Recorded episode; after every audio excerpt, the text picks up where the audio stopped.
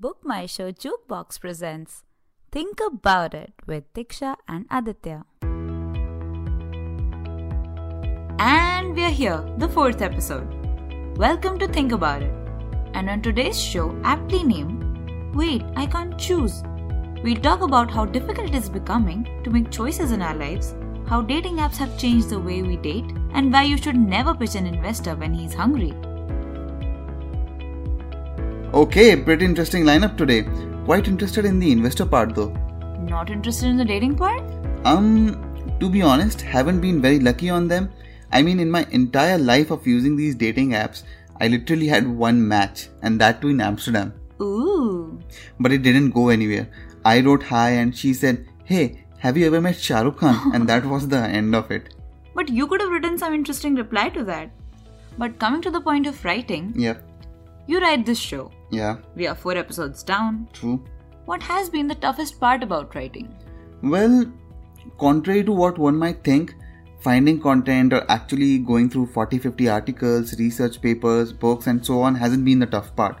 What has been the challenge then? So it has been, you know, making choices. So having lots of choices is considered to be a good thing, a hmm. sign of progress for society as a whole. But it can screw you up in so many ways. The first thing that was done for this season was selecting the topics from so many topics that we went through. Believe me, tough job. And when you write, you read about one thing, it will lead to another, which will lead to another research, another story, and so on. It goes on and on. Isn't that how the web works? Click, click, click. True, but all the topics seem so tempting, it's actually hard to kind of package the right topics in the right amount of time. But then how do you do that? How do you actually sit down, finish writing? Because from what I know, your attention is worse than that of a goldfish. Oh god, I mean, I, I wish that wasn't true. Yeah, like how can anybody get any work done when you have so many things to choose from? So many distractions. Even entertaining yourself seems like a task. Entertainment, distraction, how? Pretty simple. So, say you open your music app and you see that there are new playlists. You see an EDM playlist. Great, you like EDM. You also see a playlist of fresh hits. You are tempted to try that out. Oh, and then you see a list of best songs by your favorite band, which is followed by this new song from this indie artist you just started liking. And then you get a notification from different video apps that a new season of a show that you like has come up. And confused about which show to watch, you open up YouTube thinking, boss, I just want to watch something casual, not willing to, you know, invest my time in a show right now. But even on YouTube, what you will see are the videos explaining the ending of that mystery movie everybody has been talking about. Or worse, you know, Easter eggs from that superhero movie you still haven't seen. And then you start getting notifications from other apps that want your attention too. Someone liked your pic, someone followed you, someone sent you a text, someone got married. Remember this photo that you put with dog ears filter last year on this day? Yeah, and if you're a gamer, you know, the choice widens. So, shall I play that indie hit or this big franchisee game that just came up? Or if you're into books, which great book shall I sit down and actually read? Or if you're into comics or manga, again, a new set of choices to deal with. And let's not forget what we do. If you're into podcasts, which one should you be listening to? That true crime podcast or that audio drama? I think we know the answer to that. You should absolutely be listening to our show. Shameless plug on your own show again. That's new level. You are right, you know. So, you simply begin by choosing between two, three music playlists, but end up with so much to choose from that at the end of it, You do nothing but sleep. And since work stretches beyond your office hours, anyways, nowadays, all these things are conflicting with work as an option. And all these options and work conflict with your side project or passion project if you're into them. Oh, the paradox of choice. That's what Barry Schwartz calls it.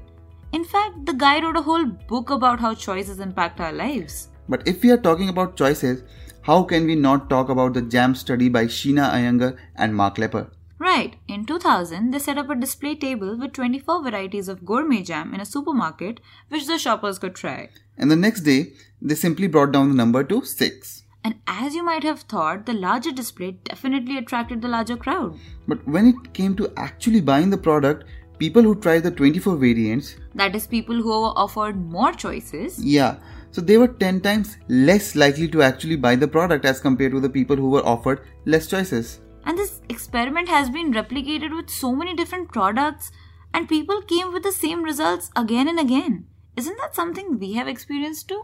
Mm, yeah, yeah. So back when we used to roam in those fancy supermarkets without the capacity to actually buy any of that stuff. 150 bucks for hardly a spoonful of some chutney that my mom makes at home. Please, not interested. But let's talk about those dips specifically. Yeah, something almost all of us have experienced.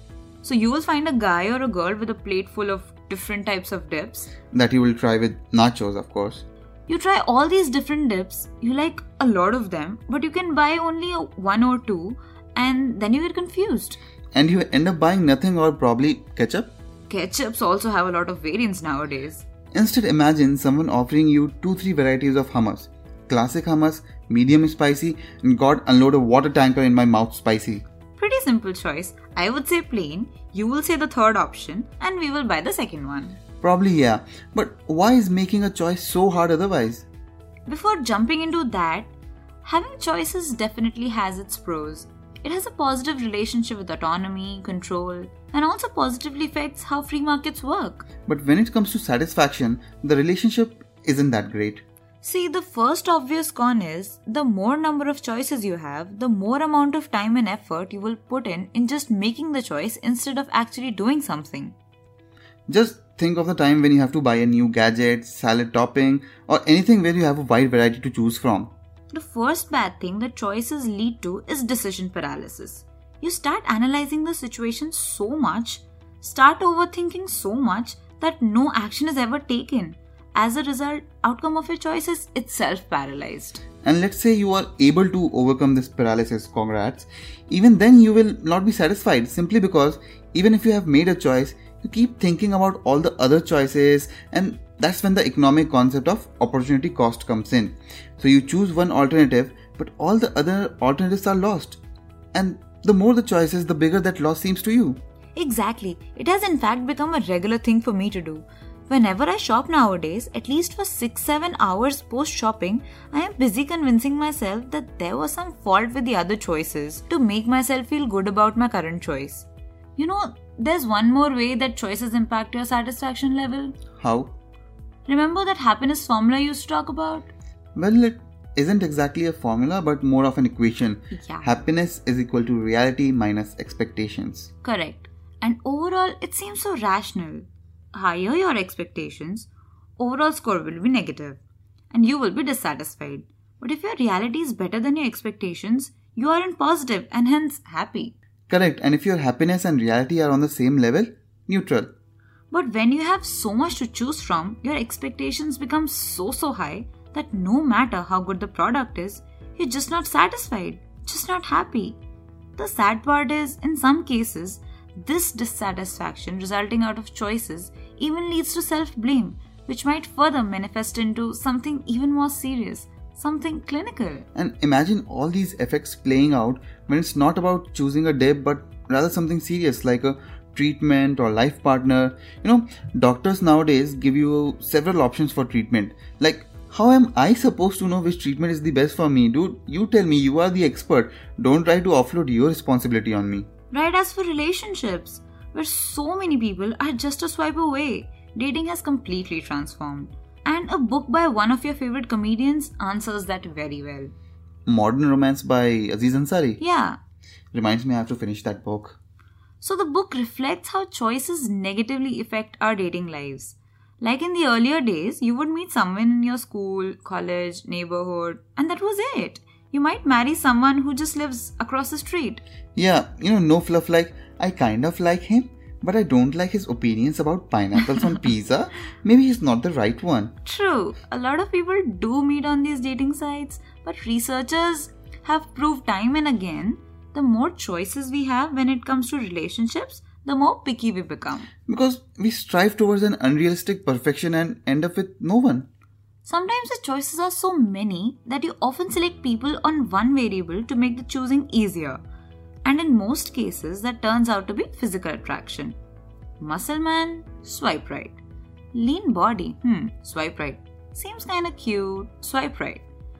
Nobody even looks at the full profile. Is that, I mean, is that the reason I have had only one match on Tinder? Ah, don't lose heart. I swipe you right. Oh my god, you're blushing. And you even get dimples. Okay, okay, stop it. Remember how we decided to keep the show as scientific as possible? Which means that we must also look into the criticism of these researchers that say choice is a bad thing. Yes, a lot of researchers say that these effects are more or less situational. For example, imagine the other side of the spectrum. Say if you have only one choice. That's when single choice aversion would come in. If you have just one option, how are you supposed to know if it's good or bad? You need some reference or some choice to compare it to and say whether something is good or bad, cheap or expensive. In fact, this has been observed in research as well. When participants in a research were offered a particular gadget from brand A, only 9% people said that they would buy it. But when the same product was introduced from brand B, the number of uh, people buying from brand A went up to 32%. Nice, but realistically speaking, we do live in a world with lots of choices, which do have a negative effect on us. True, but what can be done about it? Well, my belief is that in today's world, aggregators and curators actually hold a lot of value. So if you dumb down a selection for me to a single variable, you are my hero. So hmm. where to eat? 4.7 rating, let's go. Which phone to buy? 96 positive score, cool, let's go with it. Just save so much time and effort. Hmm, that's one way to go about it, but not applicable in all the cases. People don't move around with a single score on top of their heads. So, the best way to be satisfied and actually be happy is to settle for good enough. Don't lower your standards, don't try to aim for unrealistic perfection, just settle for whatever's good enough. So many people I know followed the same principle and have one of the happiest relationships in my circle. Similarly, when it comes to product, carry a list with yourself of all the things you need in that product. When your needs are met, just buy it. Don't push yourself. Nothing is perfect, guys, not even a flagship phone that costs 50,000 plus rupees. Or a kidney. And with that amazing lesson, we bring an end to today's episode. The next episode, that is fifth and the mid-season episode, is going to be something you cannot afford to miss. Mm-hmm. It's going to be about how irrational we are in terms of money and the psychological effects associated with it. Keep listening to Think About It with me, Diksha, and Aditya. This show was written and produced by Aditya Gopal Ganguly that you can listen to exclusively on Book My Show Jukebox, where all you have to do is just press play.